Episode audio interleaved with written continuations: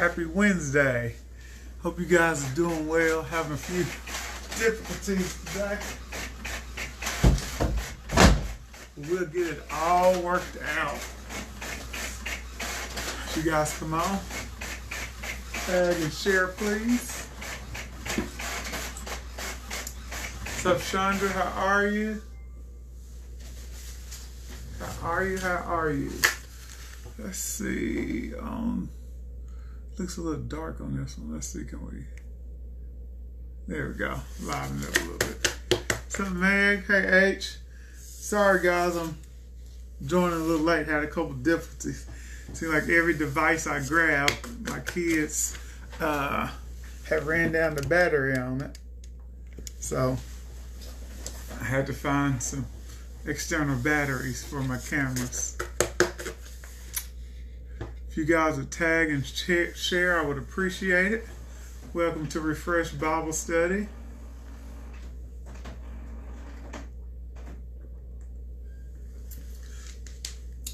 What's up, Mansell? What's up, Lee?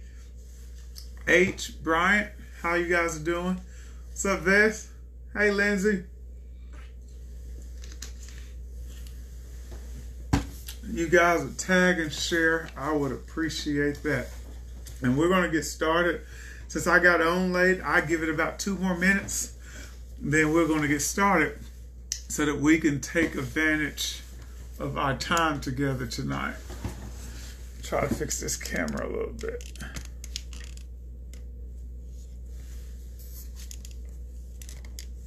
Sorry about that. I think that's better. Hey Taylor, how are you? Watermelon head, huh? Hello, hello, hello. Tag and share. Tag and share. We're gonna get started. Like I said, I'll wait another minute or two before we get uh get going. Thanks, Miss Reynolds. So announcements, we can do a couple of those while we're here, so don't forget. Uh, Sunday morning, uh, Kristen Pastor Chris uh, Kristen Valley Worships. Please join us Sunday mornings at 9.30 on her personal uh, page. It's Kristen Valley Worships on Facebook. You can join her at 9.30 for that. And then followed up at 10 a.m. Uh, we'll have Sunday celebration with Pastor Edwin, Pastor Sean, uh, teaching the word. And so that's Sunday. On Mondays, you can join Pastor Sean at Sean Strickland uh, for Mindset Monday awesome time way to start your week after getting the word on Sunday is Mindset Monday, challenging you to your thinking so that you can do some soul work, your mind, your will, imaginations, emotions, and intellect, aligning those with the Word of God.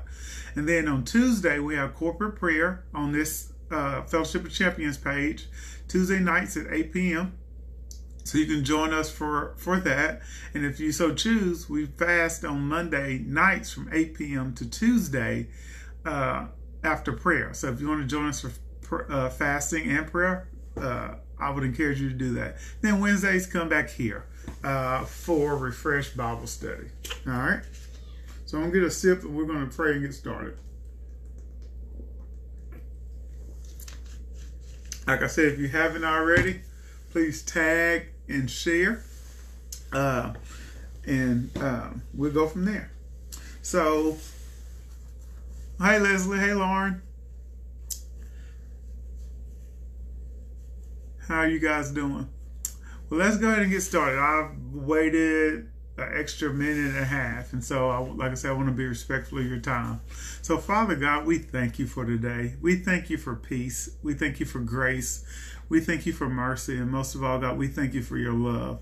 We thank you, God, that you have established a foundation of love in our life, Father, and that we're able to comprehend the depth, the width, the height, and the breadth of that love that you have for us. We thank you that the eyes of our understanding are being flooded with light, God. We thank you that your perfect love has driven out all fear and that we walk in boldness, confidence, Father, that we walk in assurance that you have already finished a good work on our behalf. We thank you that, that, that everything that you started, you've already finished it. We thank you that even in the midst of what seems to be a crisis, a pandemic, God, that we can have a certainty that we will come out victorious because that's what your word says. And tonight, Father, as I teach the word, Father, I pray that it'll come through with simplicity and understanding, and that it'll fall on good ground, and that the seed of your word will be planted, planted and bring forth great harvest for the kingdom. In Jesus' name, amen. Amen. Amen. Amen. Let's get started. So let's go over our objective, objectives tonight. Cause uh, I'm just gonna take my time. I'm doing better each week, just trying to take my time and not rushing things. We'll get to what we get to, and what we don't, we may do next week. Uh, and if not, you can just go study it out in the Word for yourself. Uh, but our objective tonight, the title is Crisis or Opportunity. How do you see it? Crisis or opportunity. How do you see it? So we got three objectives tonight. This is what I want to accomplish tonight. I want to establish that nothing is permanent except God and his promises. We need to establish that nothing is permanent. Let me move back because I think it's shaking the camera. Except God and his promises. All right, that's number one. Number two, understand what a crisis is and how it impacts our lives. So I want us to understand what is a crisis and how does it impact us. All right. And then the third thing is to understand how our vision helps us to overcome and experience victory in the midst of a crisis. All right. So those are three things. Number one, God's word is permanent and everything else is seasonal. Number two, what is a crisis and how does it impact us? And number three, how does my vision, how does what I'm looking at help me to overcome and experience victory in the midst of a crisis? So those are what we're going to talk about. So we're going to start off with a scenario. Imagine, and I'm just going to read this to you, and I need you to use your, your imagination, all right, as we go. Imagine this. It is the middle of winter and freezing cold. It's snowing. Your feet are cold and they're wet. The wind is blowing in your face, and your car battery is dead. Already, some of y'all already mad. You can feel the anger coming up because you're cold, you wet, and your car won't start. How do you feel? Probably not good. You're an experience. You're experiencing what we call a crisis situation. A crisis is defined as a time of intense difficulty, trouble, or danger. The difficulty is that you're cold, you're wet, and your car won't start. Do you just quit and just sit there? Do you decide, oh man, this is over? Uh, I'm going to escape, escape life and I'm about to go be with Jesus. Do you just end it all? Do you make a decision to buy a new car? You know what? This battery won't start. I'm just going to go buy a new car right now. Or do you just go walk down to the store and buy all new clothes and throw your old clothes away? Buy new shoes because they wet and buy uh, and throw your old shoes away. No, many of us wouldn't do that. Why? Because we see that though this is difficult, though that is unpleasant, it is not permanent. It is a season, let's say a moment, that we must overcome to get to where we want to go. It says, based on your vision, this experience was seen as something horrible or an impact for you for day and will impact you for days, or you'll see it as an opportunity to get better for the future. So your car is dead, your clothes are wet, your shoes are wet, and it's winter and it's snowing. The weatherman said, hey, put clothes and things in your car because look, things may get a little nasty this week. You know, so have extra clothes just in case you get stranded. Your car didn't start three days ago, and then two weeks ago it had issues starting, but you overlooked all of that. And so the first thing I want to tell you is this God gives you indications of things to come, but so many times we ignore those. So many times we ignore the small inklings from the Holy Spirit that says, don't spend that, save it. This ain't time to, it's not the time to be spending. It's the time to be saving. This is not the time to be going out. It's the time to be cooking at the house. This is not the time to be overeating. This is the time to be exercising. So many times we get information from the Holy Spirit to prepare us for situations to come. And so, however, you made it, right? You got to the, you called roadside assistance. You had faith in roadside. So roadside, they showed up for you. You had faith that you'll make it to the house and it will be warm because you got on your phone. If you like me, I got on my phone and I was like, hey, set the thermostat at 80. So when I walked in, the house was nice and warm. And then I went and got out of my old clothes and I put on nice dry clothes and I got under the blanket and I started dreaming about what summer and spring will look like. Why? Because I understood that that was just, that was a season of crisis. It was because when we hear season, we automatically think the three months out the year, like the seasons that we experience uh, through winter, summer, uh, spring, and fall. But a season can be as long as it needs to be based off your faith. A season doesn't have to be three months. A season doesn't have to be forever. It could be as long as needed for you to grow up. And so in that scenario, you didn't lose faith. You didn't make any permanent decisions because you had hope. What did you have hope of? You had hope that roadside assistance will come. You had hope that your house would be heated when you got home. You had hope that you could put on dry clothes and get under the blanket. It was your hope that sustained you to keep you from making a permanent decision. But we understand that in that situation, but do we understand that when it comes to life? It was your vision, your ability to have faith in what was coming next that helped you to maintain during that season of cold, during that season of wet, during that moment of discomfort, during that moment of pain. You didn't make a permanent decision to buy a new car, to end your life, to put on clothes or do do whatever. Why? Because you had hope. And it is the hope of something that's coming next that gives us the ability to stagger not at the promises of God through crisis and through seasons that are unfavorable to us. All right? So, what we got to understand is this the vision of the future is what helps you push through. The vision of the future is what helps you push through. You knew, you got to know that everything is seasonal except God and his promises. Go ahead and type that. Everything is seasonal except God and his promises. Everything is seasonal except God and his promises. And see, this is what I love about words.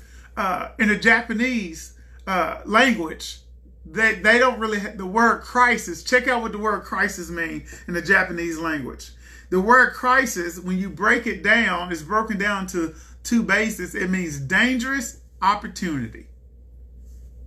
A crisis can be so in the Japanese language, when they when the word crisis come through, it's really for them it's opportunity. Crisis is opportunity. Why? Because in every crisis there's always an opportunity to advance. In every crisis there's always an opportunity to become more. In every crisis there's always an opportunity to grow up. Instead of seeing crisis as this negative thing, I'm going to adopt what the Japanese think. If that when they hear crisis, they hear opportunity. It is an opportunity, though danger may be apparent by your physical senses. In the physical, I sense danger. In the physical, I sense is maybe scary. In the physical, it may seem like I can't make it. But what is it? It is an opportunity for me to grow up. It's an opportunity for me to get ahead. It's an opportunity for me to build a business. It's an opportunity for my marriage to get better. It's an opportunity for my kids to get better. I don't see a crisis. What I see is an opportunity for God to be God in my life. Why? Because a crisis is just an opportunity. But if you don't see it as an opportunity, then the feelings and the effects of a crisis will take over you. And we'll talk about what those are in a minute. If you don't see it as an opportunity, you close the door for God to advance in your life.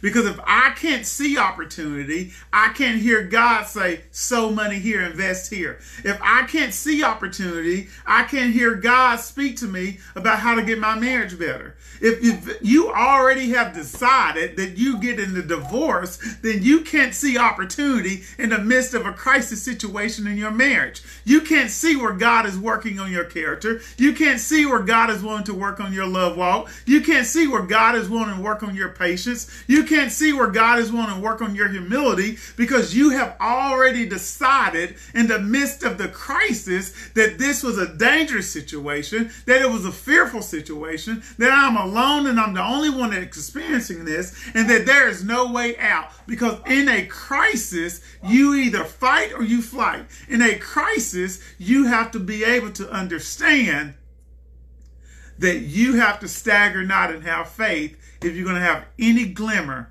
of hope. And so, what you got to understand that in a crisis, it will be whatever you call it. It will be whatever you call it.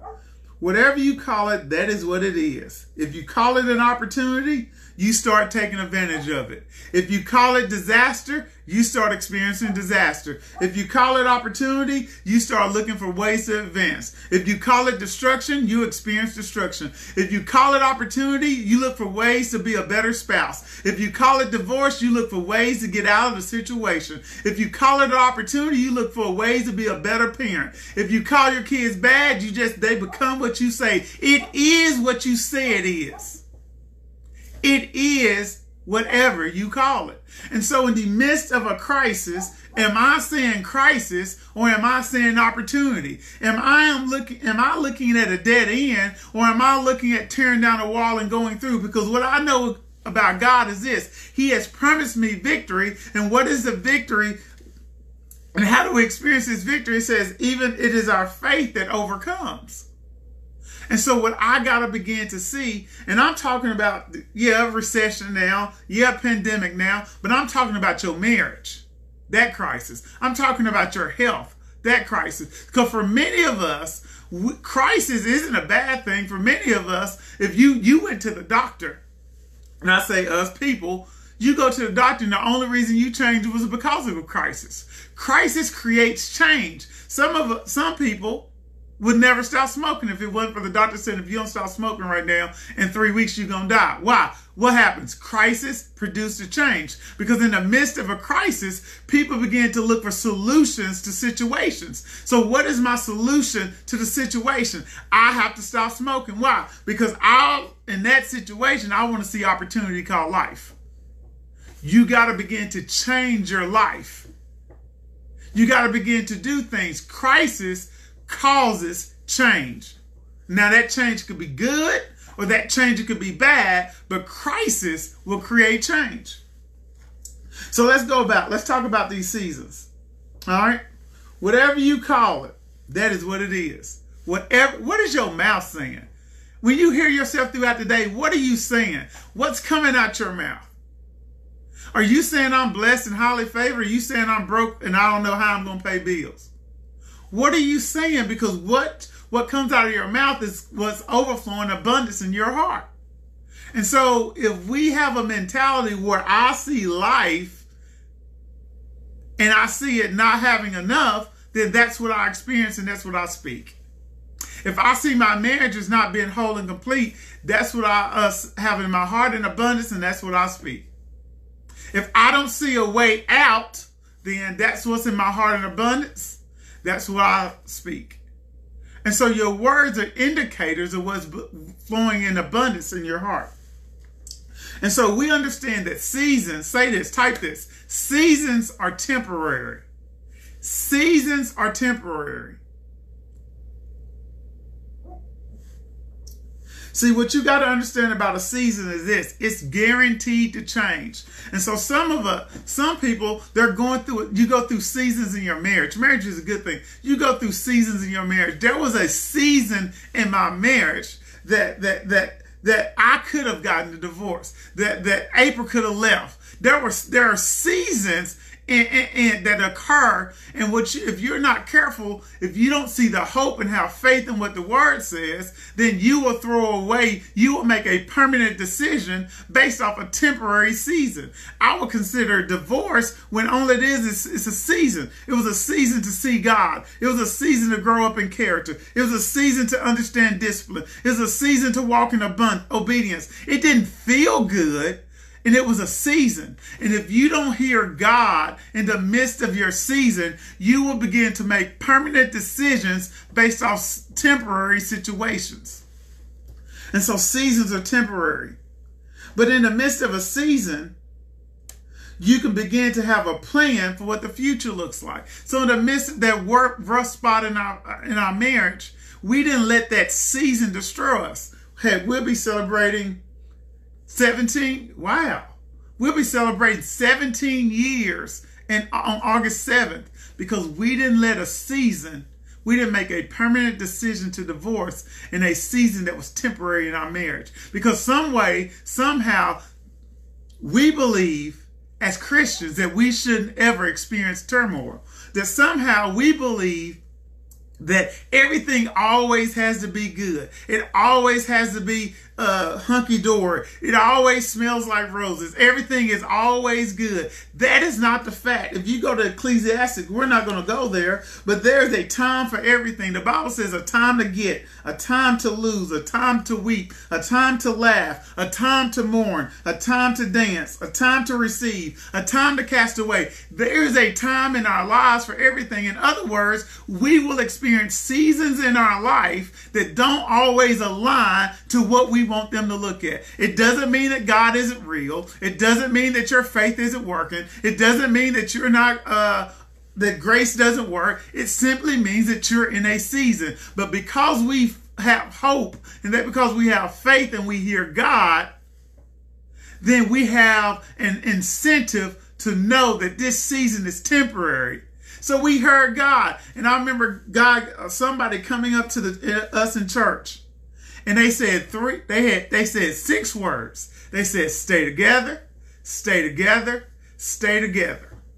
And so in those words was encompassed the hope that we needed to stand in a season of our life that didn't look didn't look good, that didn't feel good. It didn't it nothing about it was glorious but we knew God had a promise for his life. He knew that victory was in our marriage. And so we did what God had said and we stood through the season. And when you stand through the season, then harvest comes. Because you the thing you got to know about a tree is this. A tree isn't producing fruit all year long. The I'm getting ahead of myself. Let's keep let's talk about season. Keep talking. Nothing ever remains the same except God's words. Seasons are always temporary the key to life, here you go. Number, oh, I'm sorry, I was going through the five things. Number five, the key to life is to outlast the season.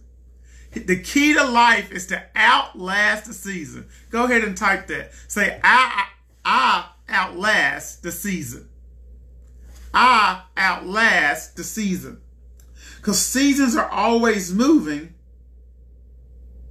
Seasons are always moving. So you got to stay still in the word.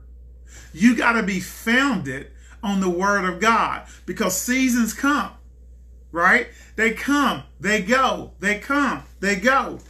But what's your foundation? Your foundation has to be the word of God. Because even though a season of turmoil may come, God is my rock and he is my salvation. Even when harvest is overtaking me, God is my rock and my salvation. Even when death sucker punches you and you lose somebody that you really love, God is my rock and my salvation. No matter the season, I stay still and I am founded in the word of God. He is my rock. He is my salvation. He is the one that promises me victory. He is, he is the one that has helped me to overcome. He is the one that started a good thing in me, and he will see it to the end. I am not moved by a season. I am not moved by a pandemic. I am not moved by a low bank account. I am not moved by unhealth, unhealthiness. I am not moved by sickness. I am not moved by a season of rough patch in my marriage. I am not moved by rough, I mean, kids not being obedient. I am not moved by being unemployed. I am, these are seasons that I am not moved for while because I know they're temporary. And because my vision is on God and it's not on what I see in the natural, I can stand still and know that God will see me through. I can stagger not at the promises of God in unbelief. I can hope against hope. Why? Because in the midst of winter, in the midst of cold, I know summer's coming. I know spring is coming. Why? Because I have hope. It says, never respond permanently to a temporary situation. And and and it ain't the case that that for everybody, and I know it's kind of sensitive, and I thought about saying it or not, but it is a good example. When people commit suicide, what they're doing is making a permanent decision based off of a temporary situation. And, a, and that's a far example, right? That's way over there. But that's a good way for you to look look at things. You can't be making permanent decisions based off temporary situations. The same God that saved you is the same God that'll see you through this season. But where is your focus? Because once again, crisis means opportunity. When my mom died, yes, that was a really bad thing. I didn't like it. The physical, it, it, it, threw me for a loop. I remember sitting on my couch after the first week of school had ended with my feet up thinking, man, what a great week. And getting a call from my sister where she's screaming and mama's non-responsive and my heart failing. And in that moment, I felt like sucker punch. And, and the enemy will talk to you about opportunities for you to create space to doubt God. But God, if you a healer, why didn't you heal my mama? But God, if you this, why didn't this happen? But what you got to do is like, if, if my mama died, it doesn't change the fact that God is a healer. Whatever it is, it is. God is still a healer. And in that season of time, I had the opportunity to begin to doubt God. I had the opportunity to begin to get upset with God. But what I had to realize was the same God that saved my mama from her deathbed was the same God living today, even though she's in heaven. It was the same God that gave her salvation and a way to eternal life. In that season, you had to stand on the rock, which is God who never moves. In that season, I had to understand that though everything wasn't going right, though I didn't feel good every day, though all these things were happening, it didn't move me because I knew it was temporary. I knew it was a time for me to grow up. It was a time for me to develop my character. It was a time for me to understand the love of God even better, to fill me with joy, to fill me with peace, to fill me with this overcompensating feeling of joy and happiness. It was a time, it was a season to dig into God and not allow despair, not allow bereavement, not allow depression, not allow heartache, not allow all of these things to overtake me because I wasn't willing to make a permanent decision in a temporary situation. And so many of us, when we're sucker punched, we begin to make permanent decisions. We begin to make all of these final decisions and situations is only meant to be temporary. Because what did I tell you? Seasons are temporary, but the word of God is everlasting. It goes for infinity. So you don't ever have to worry about the God failing you. He won't fail you. We must understand that God's blessings and see, here's the thing. In some seasons, you, you don't, you're not getting harvest. And so what the church has done, we have equated God's blessing to having stuff. We must understand that God's blessings are not measured by having things. You are blessed even without things. So I can't equate my blessing to having a new car. I can't bless, equate being blessed to having a new house. Things don't make you blessed. You're blessed because God said you're blessed. Let's go to James 1 and 3. It says, knowing this, because in the midst of a season, look what happens. And, and the Lord prepares us. First, James 1, 3 and 4. Knowing this, that the trying of your faith does work. It works patience. But let patience have her perfect work, that you may be perfect and entire, wanting nothing. See, some of us don't want to go through seasons, but baby, seasons grow you up. These things, though God ain't putting them on you, let me make it clear. God ain't striking your mom and your auntie dead. God ain't making you lose your job. See, what happens is, though, through pride, sometimes destruction, disgrace happens and things go before the fall, right? Pride goes before the fall. And these unwanted things happen in your life. It's not God, it's seed sown being reaped. Or it's just life. We live in a world where sin exists. It's just life. But what we have to realize is this that when we let patience have her perfect work, when we say, God, I understand that where I'm at right now, I don't like it. I don't like the fact that I lost my job, Father. I don't like the fact that I'm getting unemployment. I don't like the fact of having to depend on other people. I don't like it. But what I'm going to do, Father, I am going to dig deep into your word. I'm going to understand that right now I'm going to have faith to know that this is temporary. This can't last forever. Why? Because the Bible says that the only thing that lasts forever is the word of God. It is the only thing that can stand the test of time for eternity. So I know this is temporary. So I choose to exhibit faith in God. So what I do, God, I I'll work out patience. And patience doesn't mean you do nothing, but patience means I'm consistent. I am consistent in praying. I am consistent in fasting. I am consistent in tithing. I am consistent in reading my word. I, I, I meditate on the word both day and night and I observe to do accordingly to all that's written therein. So that I may make my way prosperous and I may have good success. So that word patience means consistent. And when you let consistency have her perfect work, the Bible says you will be perfect and entire, wanting nothing. So when I, during a season, allow consistency in, in standing on God's word, consistency in exhibiting my faith, consistency in staggering not the promises of God through unbelief, the Bible says, I will be perfect and entire. That word entire means fulfilled. I will be perfectly fulfilled, lacking nothing when I have let patience have a perfect work. And so what we have to understand is this, that there are times it may seem like things aren't working on our behalf. There are times it may seem like God isn't hearing you, but baby, you just growing up. Stay consistent. Psalms 1 verses 1 through 3.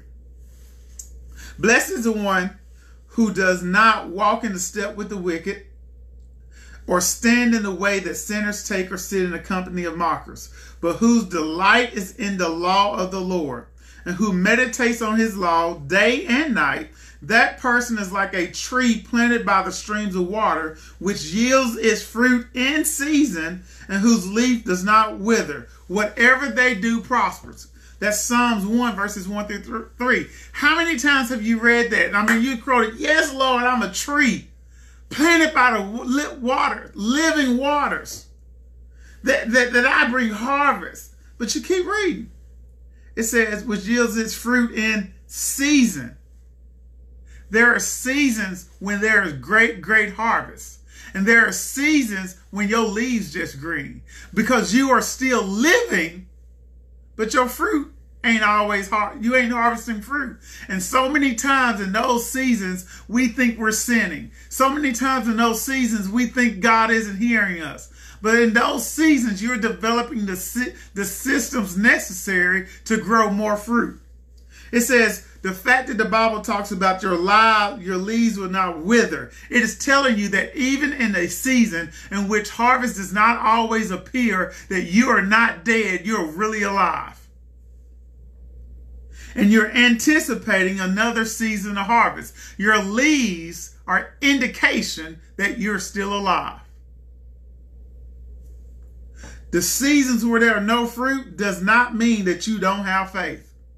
And seasons where there are no fruit does not mean that you don't have faith. It says fruit may not be evident, but there's still growth occurring. See, so we get so caught up on the fruit as as the harvest of stuff and you can't get caught up on the stuff. What we have to realize is that even where fruit isn't evident, there is growth that is still occurring. That tree is still growing taller. Those branches are still growing wider. They're getting stronger. They're getting thicker. Why? They are in preparation for the anticipation of harvest to come in a greater way than it came the year before.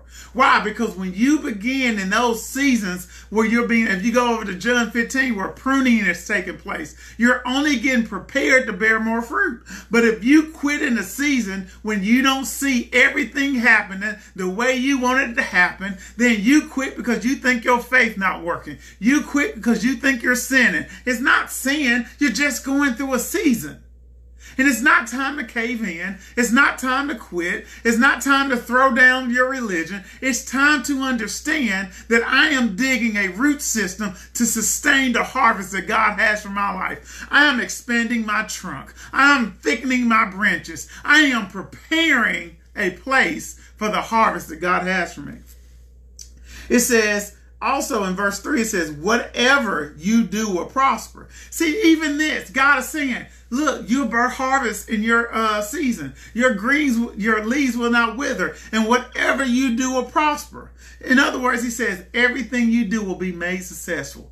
Even now when you don't think everything is going away you you unemployed you're doing unemployment things aren't looking the way you want them to look. You already if you just keep on going, they've already been made successful. If you just don't cave in, if you decide to see crisis or do you see opportunity, this is an opportunity for me to grow up in the Word. This is an opportunity for me to spend more time with my kids. This is an opportunity for me to learn how to invest in stocks. This is an opportunity for me to start my own business. This is an opportunity for me to hear God about what to do. When I take it as an opportunity and I hear God, it allows me to make my way successful. And in those times, you're growing in love.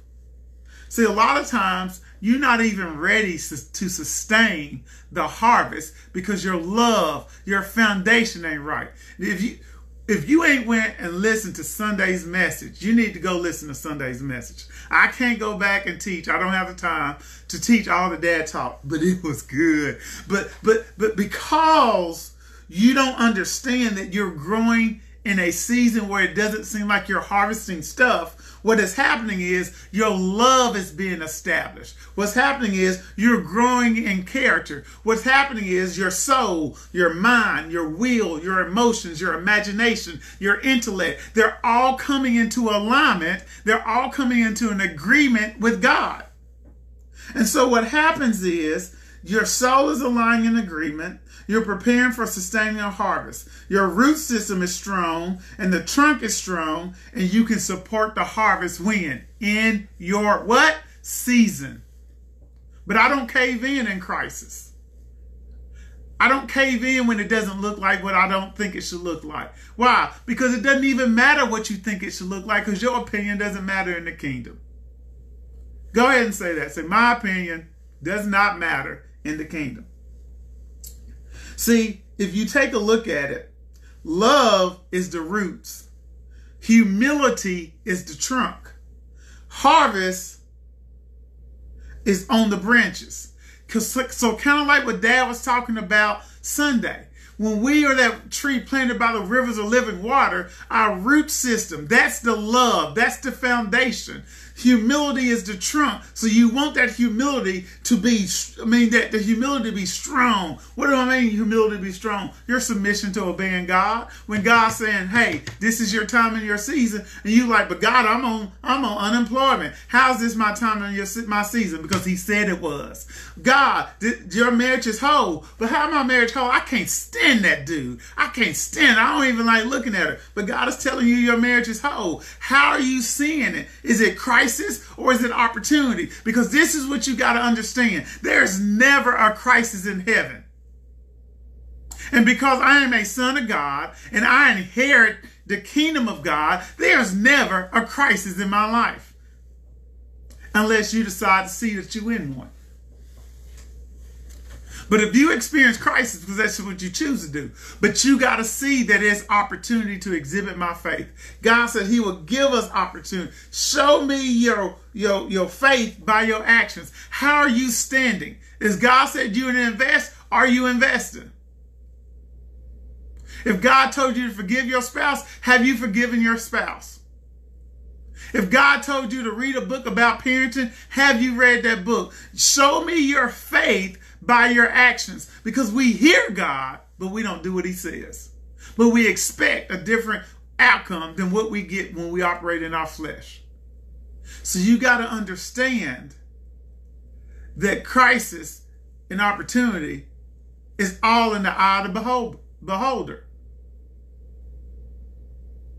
Because when they bombed Japan and everything was wiped out, They could have gave up. But what is Japanese word for crisis?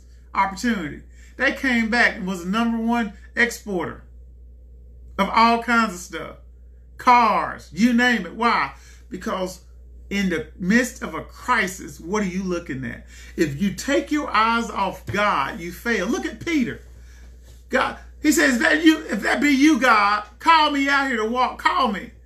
And Peter was walking on that water. Why? He said opportunity based off a word of God. That's all you need for opportunity. You don't need things to line up. You don't need the world system to agree. You don't need the, your bank account to agree. You don't need anything to agree with you except you agreeing with the word of God. Because when the word of God comes, it is opportunity. Peter stepped out of that boat, and as long as he looked as long as his vision was on God, he defied everything in the earth. And that's what God is trying to do for you right now. You are so closed in your vision. God is saying, I'm trying to do a new thing in your life. I know, baby, you ain't never seen it happen for nobody else, but I am that God that creates rivers and deserts. I am that God that casts down a stick and it turns to a snake. I am that God that moves millions of people across the bed of a sea and it's dry. I am that God.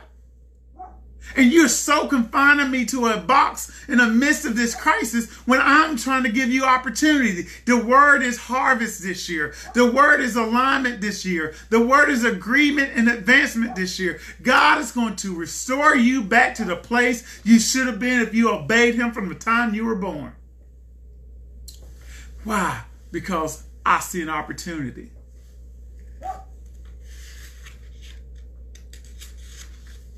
So, what is a crisis? It's in a to to heaven. You got to understand. In our lives, crisis seems like they take forever, right? Crisis seems like it's like, man, how long is it to take for my marriage to get better? How long is it to take for my money to get better? How long is it to take? But you do realize that God doesn't work on our time. Heaven's not on our time. So when we are experiencing a crisis, what we consider a long time, heaven considers a speck.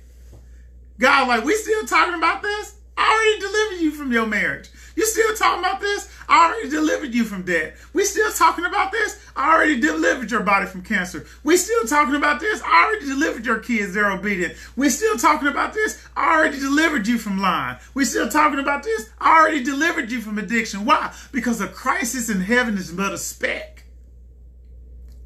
But we're dragging this thing out because we're not being consistent.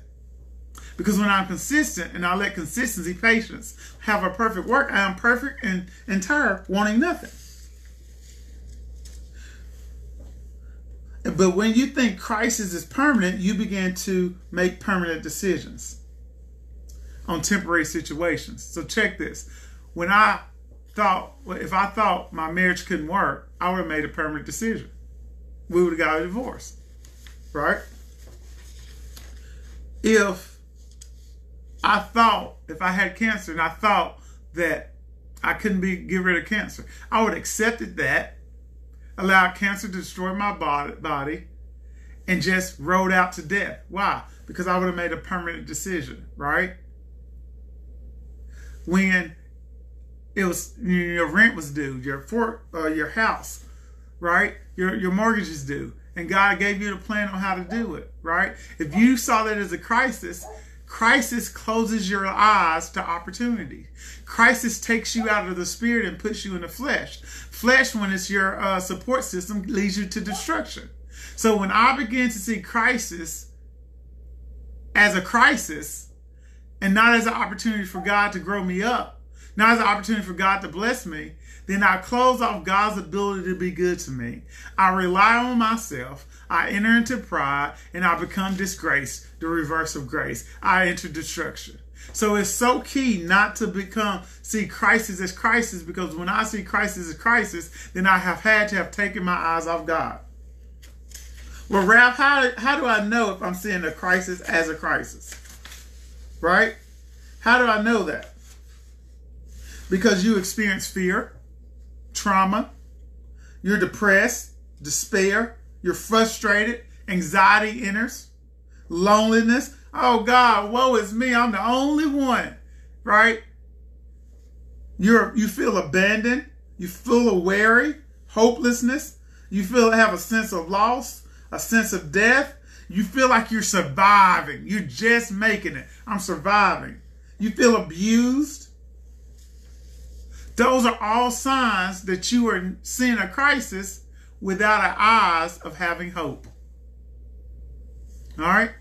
All ways that you can gauge am I in crisis? So now, you already talked about crisis is an event over which we have no control, right? We're always in control of our thoughts. So even in the midst of a crisis, I can't control the crisis, but I can control my thoughts. I can't control the crisis, but I can control my thoughts. And when I control my thoughts, it determines my perspective. I, I love the way Pastor Dollar uh, lays it out, right? When I you have a thought, it produces an emotion. Those emotions, uh, I have an acronym in my mind how I remember it. It's called TDAC. Thoughts produce those emotions. Those emotions produce decisions. Those decisions produce actions. Those actions produce habits. Those habits produce your character. And so if you not, so even in the midst of a crisis, I can control my thoughts. If I can control my thoughts, then I can control my emotions. If I can control my emotions, then I can control my decisions. If I am controlling my decisions, oh man, I'm doing good, right? If I'm controlling my decisions, then I can control my habits. If I control my habits, then I can control my character. And if my character is controlled, then I am going to be consistently applying what God says to apply, and I will see the goodness of the Lord. But if you get messed up in that first place and you can't control your thoughts, then everything else is going to go downhill. Right? So let's get to it. And here's another litmus test. Character is not made in crisis, it's only exhibited. Some of us have exhibited what we really believed in these last 17 weeks. We have found out where our faith was.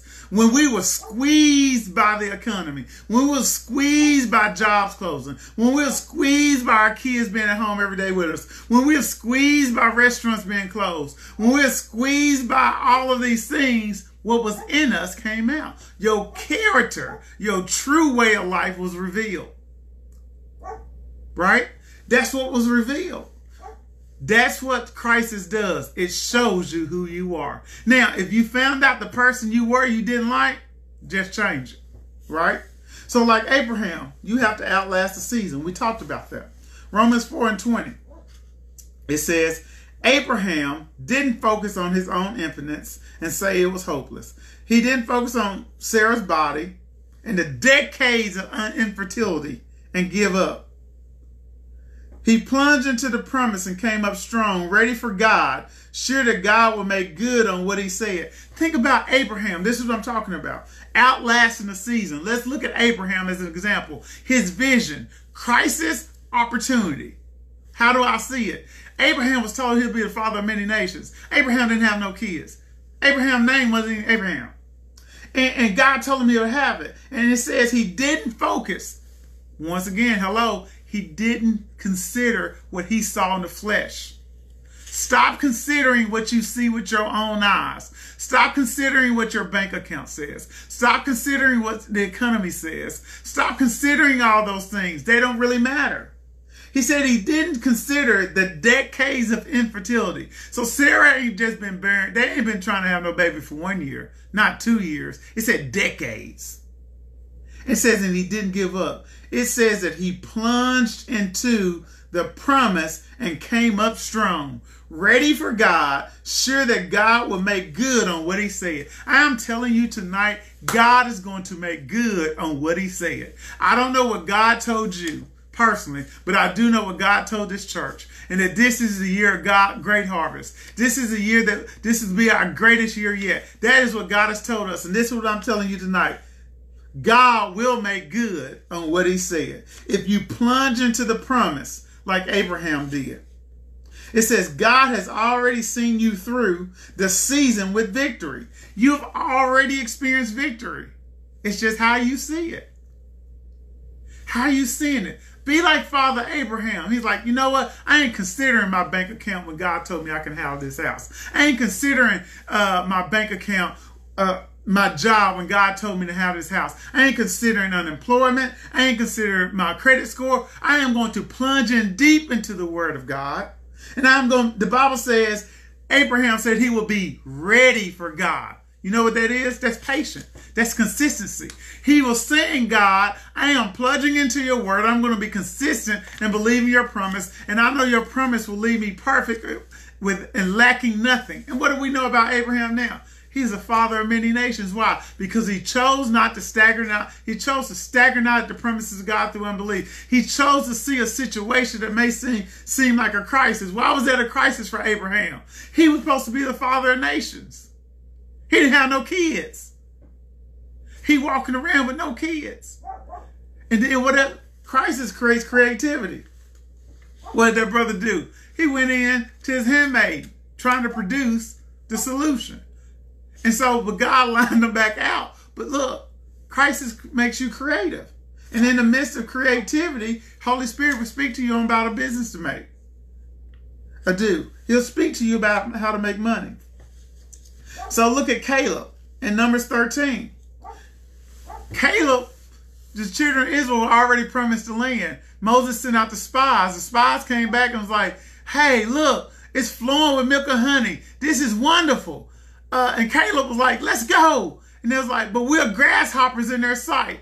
What made them not inherit? Their own sight. Right now, God has prepared a place for you. There is harvest with your name on it. There are things he wants to get to you. But you are you like Caleb who says, let's go in?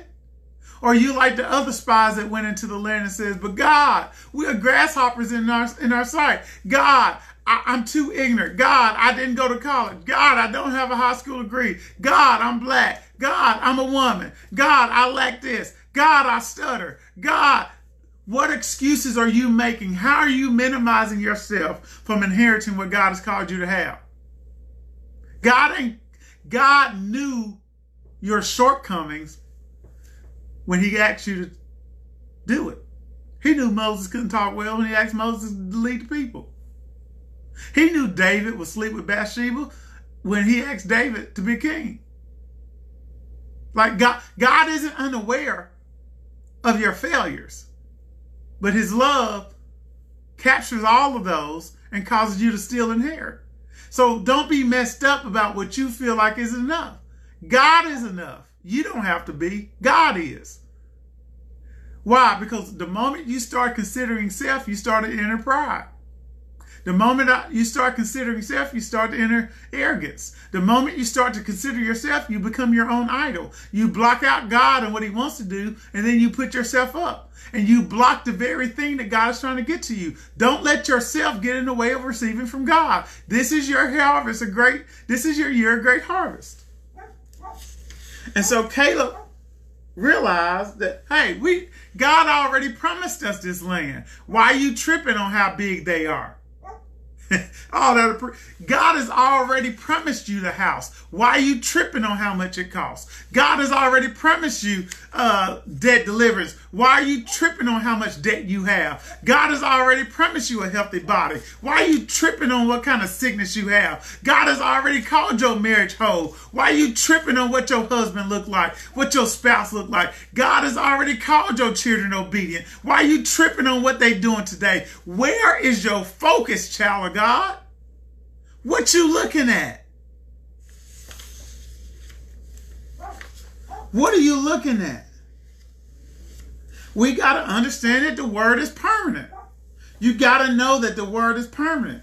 It says in Isaiah, the grass withers, the flower fades, but the word of God will stand. The word has established its permanency but yet do we doubt it in the midst of adversity. You can't throw down the word when it gets inconvenient. You can't quit on God when it gets hard. You can't, you can't let go of your faith when anytime it doesn't look like what you feel like it should look like. Let go of your feelings and grab hold tight to faith, to patience, to consistency. You know why people see crisis? Heaven doesn't experience crisis. But you know why we succumb to crisis? Because we take our eyes off the word and we put it on the world. We take our eyes off the world, I mean, word, and we put it on the world. And when we put our eyes and our vision becomes what we see in the world, it causes our vision to change. Our perspective changes. And no longer do we see the word. No longer do we see victory, but now we see fear. Now we see debt. Now we see depression. Now we see, uh, well, now we see abuse. Now we see abandonment. Now we become despair. Now we become anxious. All because we fail to keep our eyes on God. Hallelujah. Make that confession. God is enough. I don't have to be. God is enough. You don't have to be all that. God is all that. He says, I am that I am. He can become a, a, clear speaking tongue for you if you stutter. He can come, he, he become, he became healing for you already. He already became provision for you. He already came deliverance for you. Whatever you need, he says, I am that. Whatever you need, I am that. But see, a lot of us, we, we, we get we get a word from God, but we become like the disciples when they were in the boat. And Mark 4, he, Jesus said, hey, look, uh, it's late. Let's go to the other side. Right? And, but a huge storm came. Right? Bills came. Right?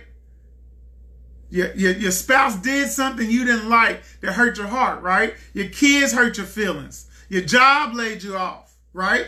Let's make this practical. It says, a huge storm came, waves poured into the boat, threatening to sink it. And Jesus was in the stern, head on a pillow. Why? You know why Jesus was resting? Hallelujah. Because heaven ain't never worried about a crisis.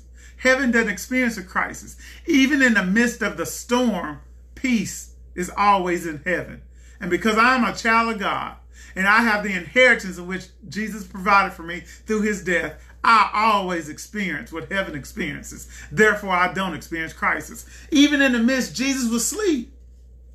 And the disciples woke him up like, teacher, what? You don't see this? Are you not afraid? They what? They, they were going by what they saw. Crisis or opportunity. And Jesus woke up like, he told the wind, hey, wind, pipe down.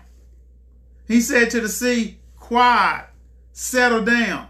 It says, I love the message translation, the wind ran out of breath and the sea became smooth as glass. Then Jesus reprimanded the disciples. He says, Why are you such cowards? Don't you have any faith at all? Another day, I was talking to God and, and I made a post on Facebook because sometimes you'll catch yourself. You're like, well, I'm believing for this. You're like, well, I'm going to hold off on this. And God says, am I not big enough? And I'm not God enough? Am I not the creator of all things? Can I not give you a house, restore your marriage, increase your bank account while decreasing your debt, eliminate debt, paying off your car, ensuring that you're healthy, watching over your kids, ensuring your marriage is excellent? and keeping you safe, and I'm not big enough to do it all? Why are you such cowards to believe me? Why are you such cowards to believe God? And I was like, God, I repent. I repent for not believing you. I repent for limiting you to what I feel like you're capable of doing. God, I won't be a a faith punk, as Pastor Sean puts it. I won't be a faith punk. I don't want to be that coward. I don't want to be that person that succumbs to crisis. I want to see opportunity, God, an opportunity to dig into your word and to see my consistency, my patience, cause me to be perfect and lacking nothing. God, I see it the way you see it, Father. I call it for what it is and it becomes. So I call it debt freedom. I call it houses. I call in cars. I call in good kids. I call in excellent excellent marriages. I call in healthy bodies. I call in sound, sound minds. I call in a church that is fully furnished with everything that it needs. I call in resources. I call it in, God, because I refuse to be a coward. And what the body of Christ has is too many cowards who are afraid to believe God for everything he said they can have. And so I decided, is it crisis or opportunity? Will I, will I fail? Will I quit? Will I allow the world to dictate to me like the disciples did? Will I just stop? Will I go wake up God afraid? Or will I stagger not like Father Abraham? Will I dig in and plunge into the word like he did, ready for God to show himself strong? Ready for God to show itself strong. Why? Because if the disciples would have focused on the word they got in the beginning, we're going to the other side, is what Jesus told them. And when Jesus gave them that, him that word, nothing else mattered.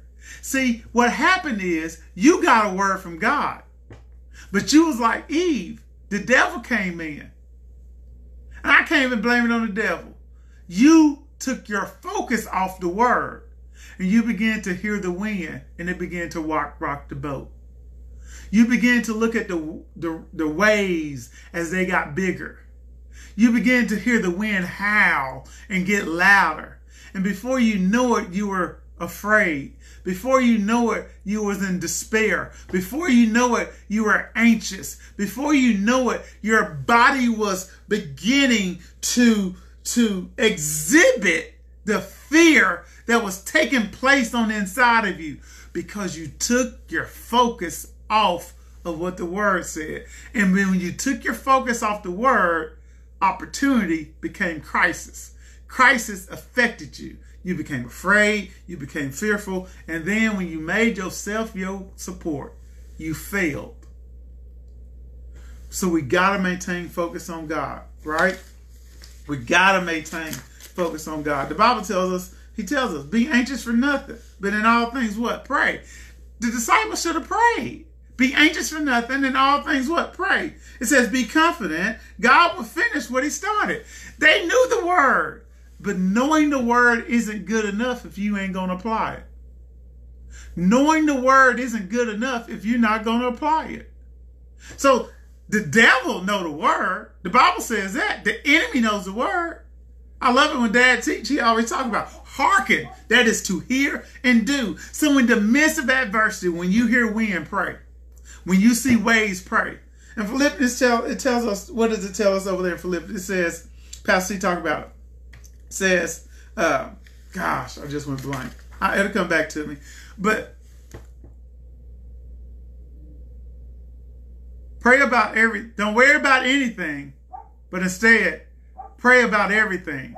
Tell God what you need and praise Him that it's done. And so what we got to understand is this. We ain't to be anxious. I know your job, you got laid off. Baby, don't be anxious. Why? Be it, but in all things pray. Philippians 4, 6, and 7. Be confident that God, the same God that told you this is your great harvest, the same God that said you'll experience victory, the same God that told you he'll never leave you or forsake you, that he'll always be by your side, that same God that raised Jesus from the dead, that same God that created earth, he got your back. Philippians 1 and 6. Be confident he'll finish what he started. Type that for me. I am confident he'll finish what he started. I am confident he'll finish what he started. I am confident that he'll finish what he started. All right, let's wrap up. All right. I lost track of time. Oh, it's 932. Let's wrap up. It says, John 16, 33, it says, I have told you these things so that in me you may have peace in this world you will have trouble. He is telling us again. See, once again, we can't walk as Christians always thinking it's going to be easy, always thinking it's not going to require some work, always thinking that it's always going to smell like roses, always thinking that thing. As a Christian, we will experience hardships. We will be sucker punched, but we'll always have peace. That's what the word says. I have told you these things so that in me you may have peace. In the world you will have trouble, but take heart. I have overcome the world. Take heart. I have overcome the world. In 1 John 5, verses 4 and 5, it says, For everyone born of God, that's me, overcomes the world. This is a victory that has overcome the world, even our faith. Who is it that overcomes the world? Only the one who believes that Jesus is the Son of God. Now, let me tell you something. That word world means cosmos. All right? Stay with me. Hang on. The word world means cosmos. It means the governing systems, the power of control, the systems of influence, the constitutions, hallelujah, the order of government, and the world affairs. So let's reread that scripture. I have told you these things so that in me you have peace. In this world you will have trouble, but take heart. I have overcome the world. What is that? What world word world means? It means I have overcome governing systems. I have overcome powers and controls. I have overcome systems of influence. I have overcome constitutions. I have overcome governments and I have overcome world affairs. So baby in Christ, he says, don't be despaired. Don't be weary. Don't be anxious. Don't be troubled. Why? Because your daddy has already overcome it. He says, and you have already overcome the world. You have already overcome systems. You have already overcome powers and controls. You have already come overcome systems of influence, influence, constitutions, governments, and world systems. You have already overcome it. And what is it that overcome it, baby? It was your faith that made it overcome. Why? Because when it's faith, faith is now. Faith is a substance of seen, things not seen. I mean, the substance of things seen, the evidence of things not seen. Faith gives me the ability to see what's in heaven. Therefore, I understand that I have already overcome this crisis. And see, I love what Psalm says. We're going to end in Psalms 91. See, we read Psalms 91, but let's let's read Psalms 91. And this is where we're in it. It says, He that dwells in the secret place of the Most High God and abides under the shadow of the Almighty, I will say of the Lord, He is my refuge and my fortress. My God, in Him will I trust. Surely He shall deliver thee from the snare of the fowler and from the noisome pestilence. He shall cover thee with His feathers, and under His wings shalt thou trust. His trust shall be thy shield and thy buckler. Look at verse 5. Thou shalt not be afraid for the terror by night, nor the arrow that flies by day, nor the pestilence that walks in the darkness, nor for the destruction that wastes at noonday. A thousand shall fall at thy side, and ten thousand at thy right side, but it shall not come nigh thee. Only with thine eyes shalt thou behold. Only with thy eyes shall go ahead. See, see, y'all should be shouting right now. Only with your eyes shall you behold it. Baby, it doesn't matter what's going on in the world. The Bible says only. That's how I can be in a crisis. There's a word crisis in the world. There's a pandemic in the world, but only with my eyes shall I behold it. Though though companies shall fall at my left and, and, more companies shall fall at my right though things may be disastrous he is describing a pandemic he is describing a crisis. It is a crisis occurring in Psalms 91. He is telling you that in the midst of it all, verse 8, only with your eyes shall you behold it. It says, Because you have made me the Lord, which is my refuge, and in most high their habitation, there shall no evil befall you neither shall any plague come nigh thy dwelling. For he shall give his angels charge over you to keep you in all your ways. They shall bear you up in their hands, lest that you dash your foot against a stone. It says in verse 14, because he has set his love upon you.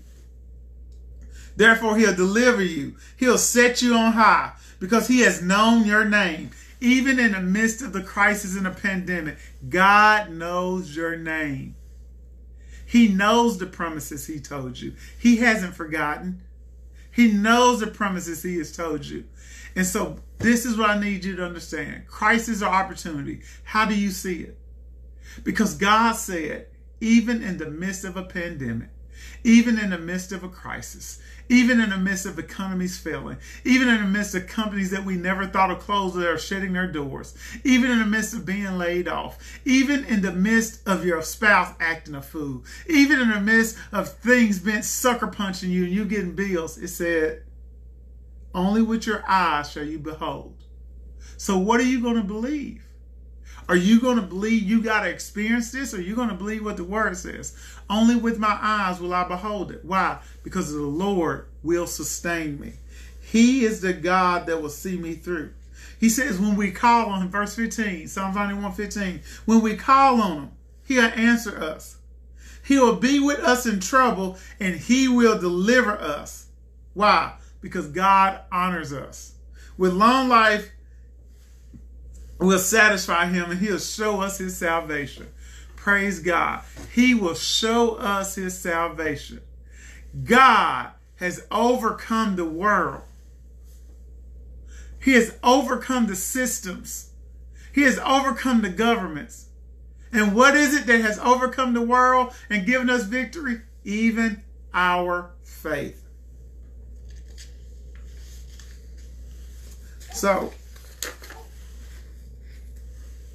in this time, God is giving you words to bring you increase. He's giving you word to bring you harvest. He is giving you words to cause you to increase and experience this year great harvest. He is telling you, don't fret that I don't care what's happening with those jobs. I don't care what's happening. And you may like, but God, I did get laid off but only with your eyes shall you behold. You got to realize your job wasn't your source in the first place.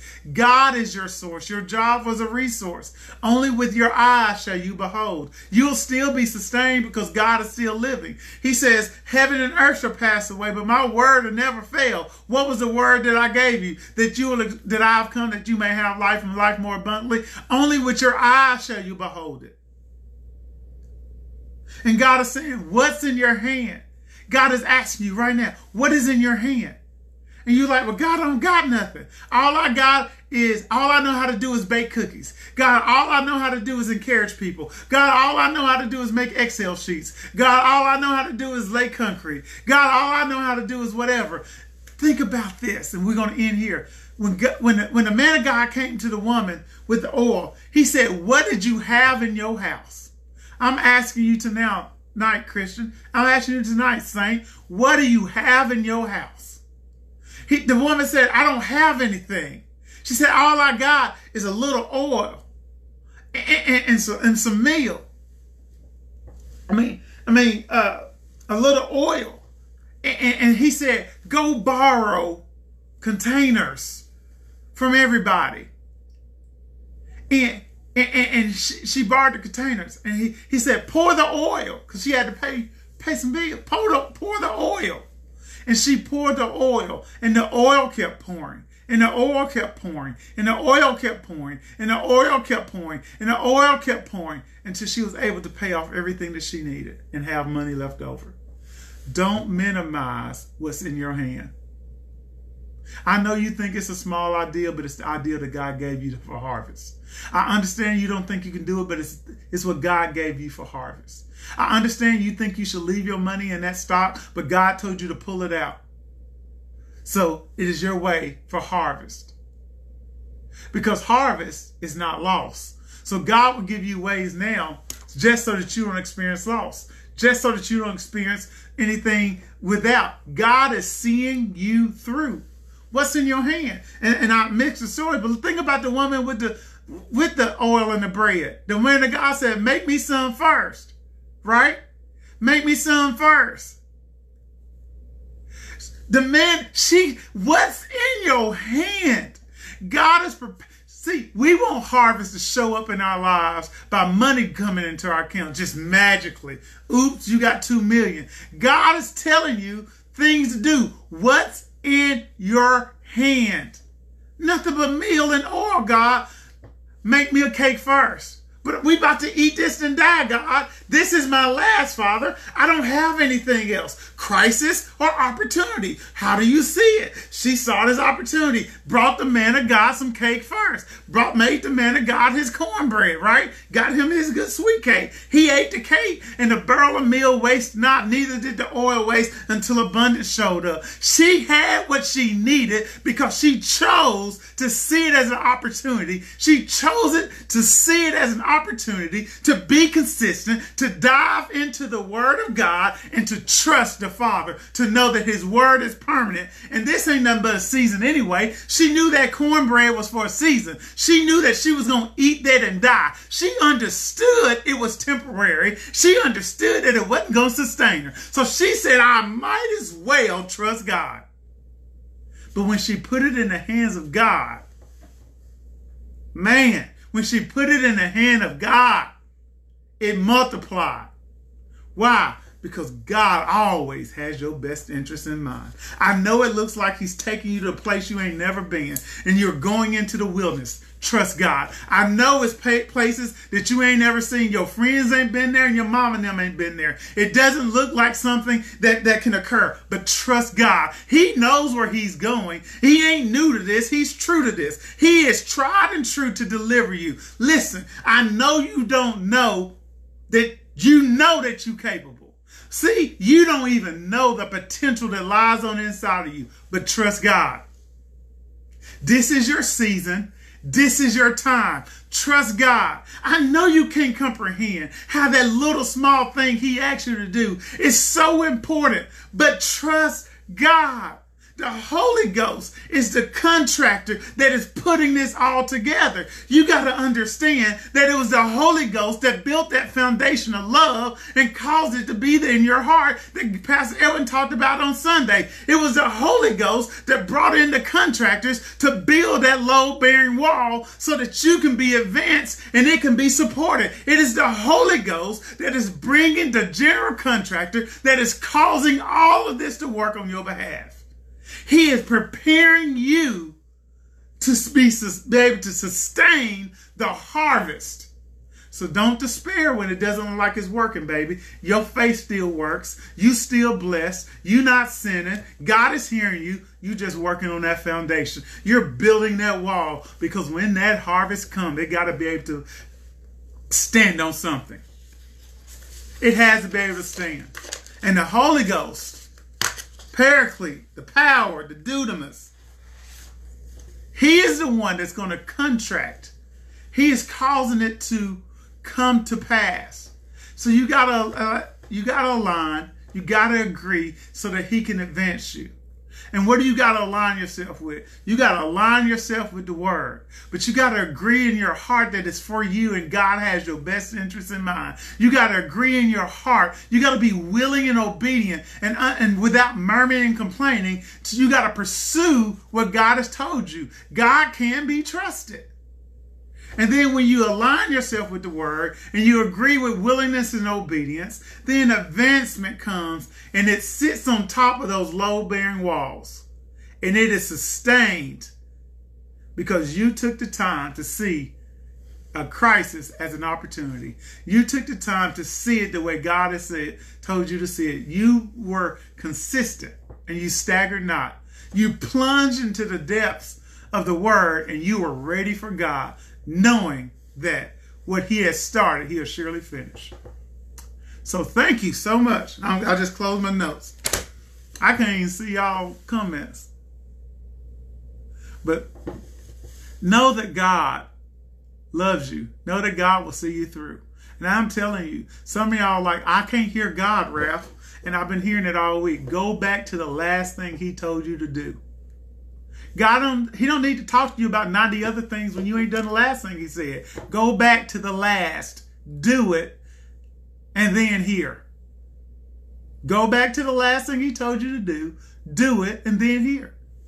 So, giving. God, so, so. You need to be sowing the word in your life, in your kids' life, and everybody else's life, life around you. Number one, you need to be sowing your money. Why? Because harvest is here. It ain't coming. It's here. It was put here before 2020 ever came. Before COVID ever was here, your harvest was already here. Your harvest was here before Pastor Evan talked about it last winter. Your harvest is here. We ain't going to talk about that. It's here. Sow your seed and align with God. All right? Sow your seed into the word. Now, also, you can go on, on our webpage to give, focchurch.com, so you can give there. Also, let's start with Monday. Mindset Mondays, noon.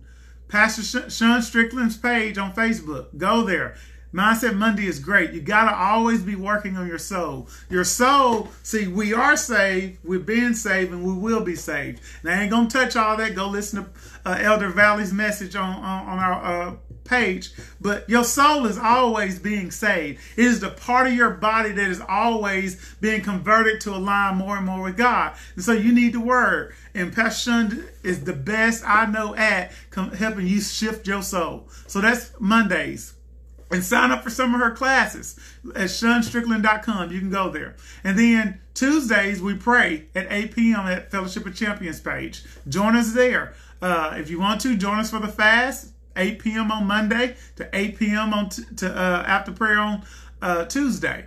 What are we fasting from, Ralph? Pick something. Ask God. I mean, if you don't, if you aren't used to fasting, just fast like I ain't drinking soda or eating sweets today. From 8 p.m. on Monday to uh, after prayer on Tuesday especially our virtual partners, we encourage you. I mean, some things come out by prayer and fasting. Fasting helps you to align with God. It doesn't move God, but it moves us into what God has already done. It helps us hear clearly. It cleans us out, and it's healthy for your body too.